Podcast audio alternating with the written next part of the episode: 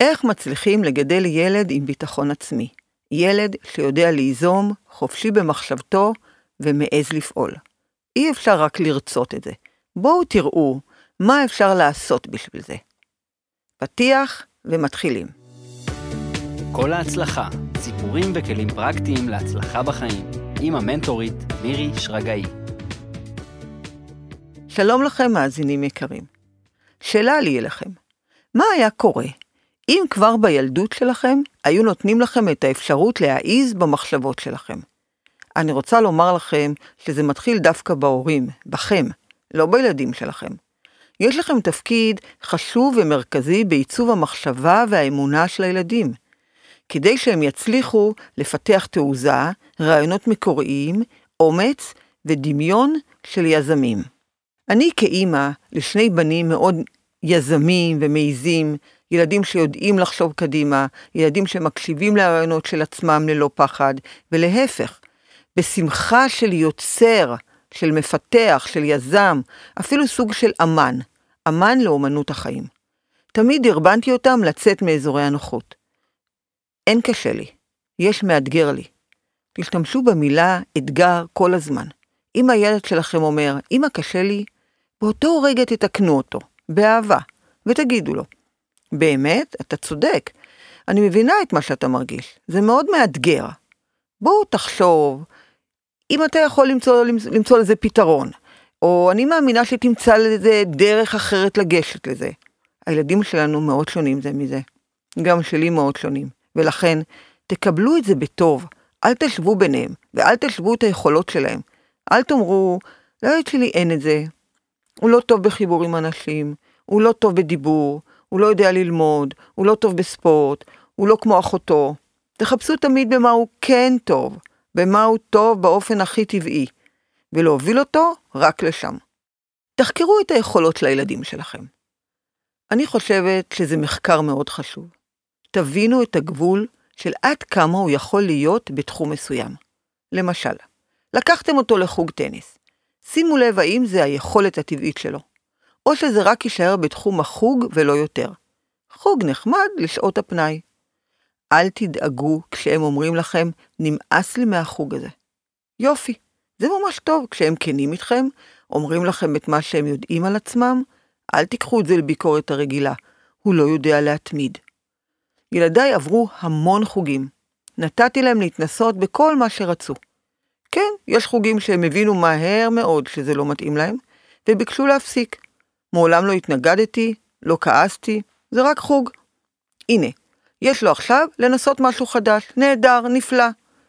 אל תדחפו אותם לעשות משהו שאתם רוצים אותו. תשימו לב תמיד, הם רוצים את זה או אתם רוצים את זה.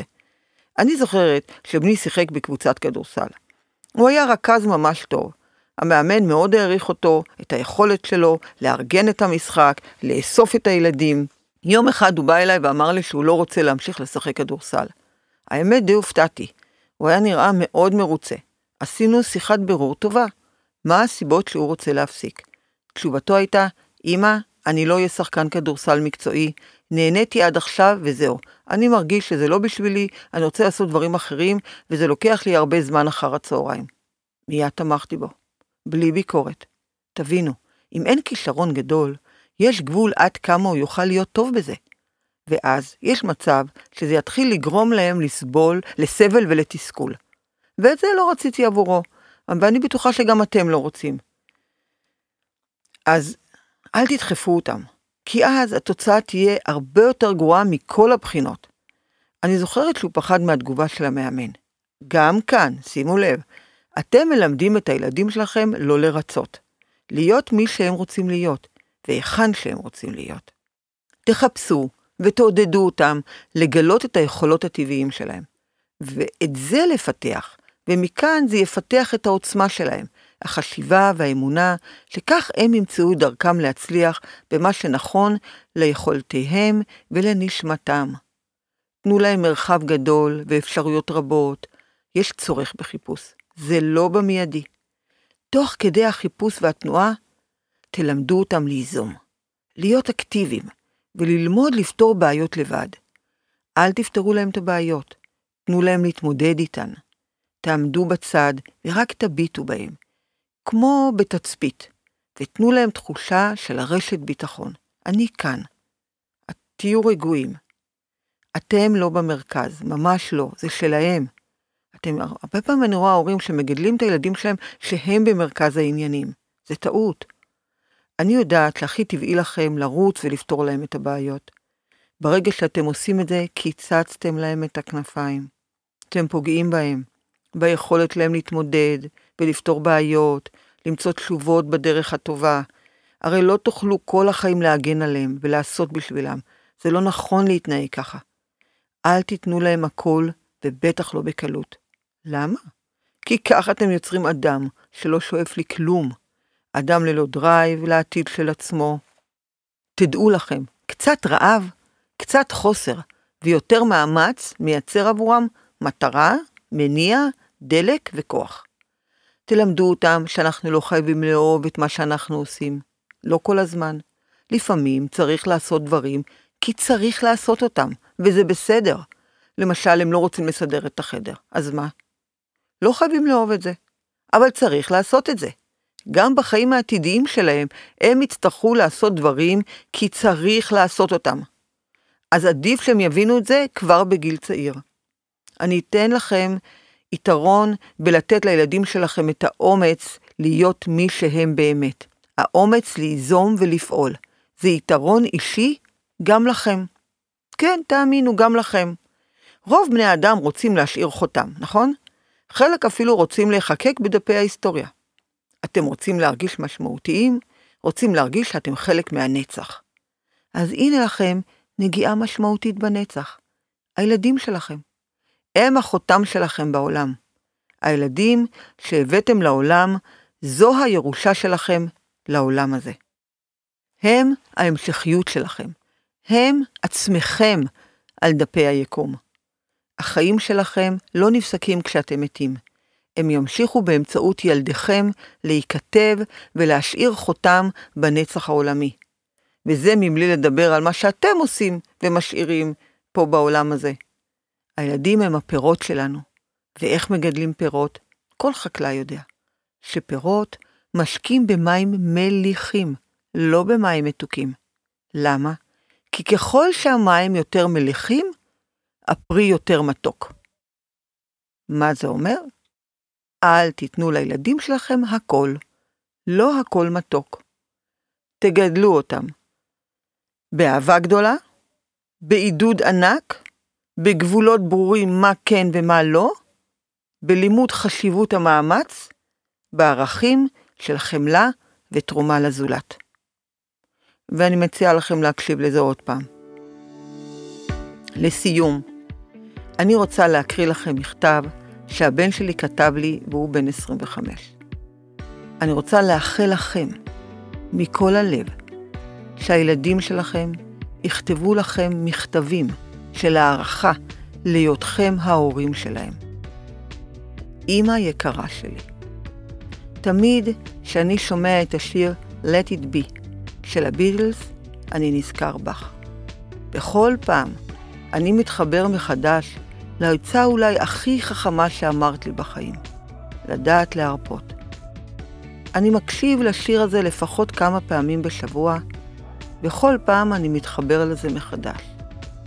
עצם זה שדבר כזה קורה, מסמל משהו שמבדיל אותך ועשה אותך אימא כל כך מיוחדת.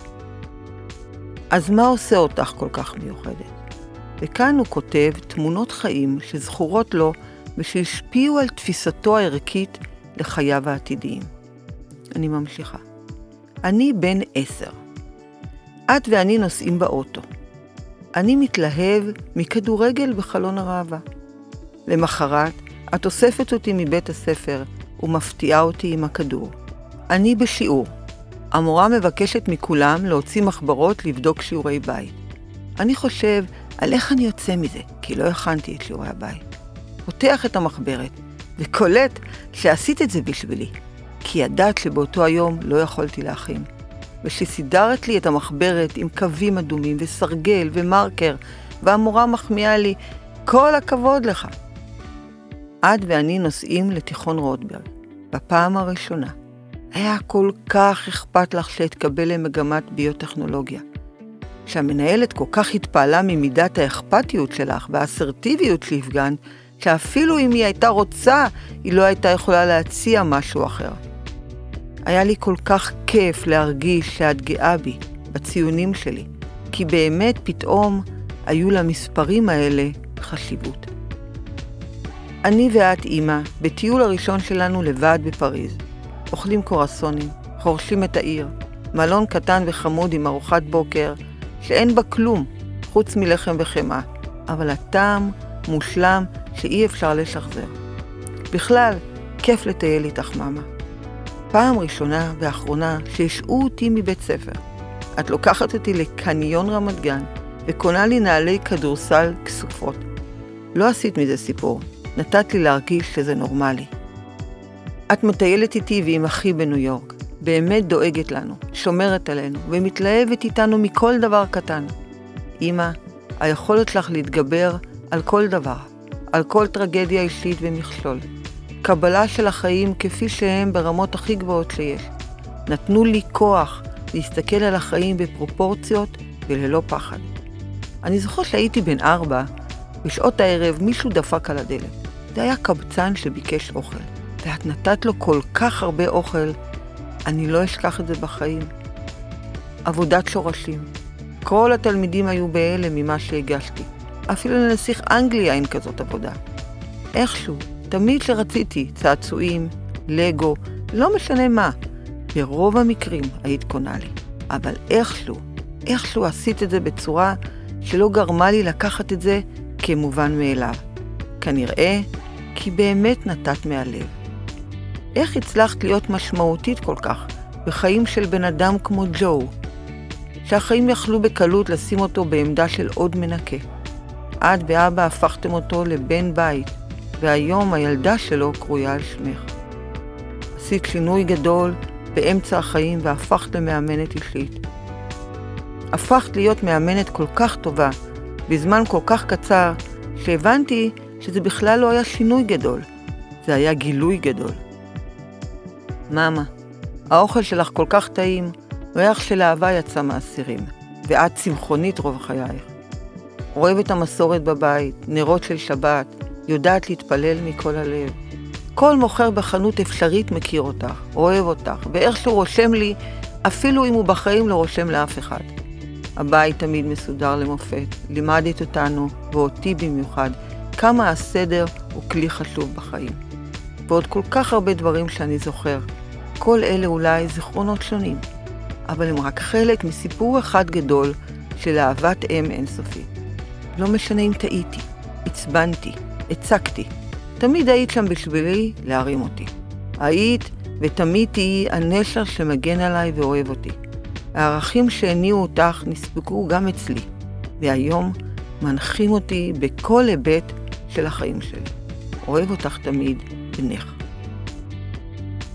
שיתפתי אתכם במכתב האישי הזה כדי שתרגישו את ההרגשה בתוככם, כמה זה חשוב לגדל אותם לגדולה של עצמם.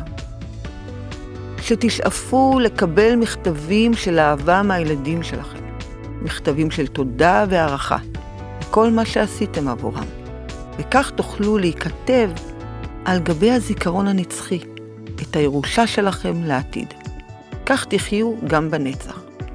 אני רוצה לומר לכם שאני עובדת ומשקיעה המון בפודקאסט.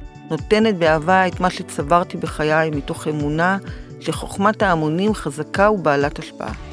אודה לכם אם ייתנו מלבכם לאחרים ותשתפו, תעקבו, כי בכך אתם נותנים לי את הכוח להמשיך ולתרום בנדיבות. תודה לכם יקרים. מאחלת לכם את כל ההצלחה. להתראות.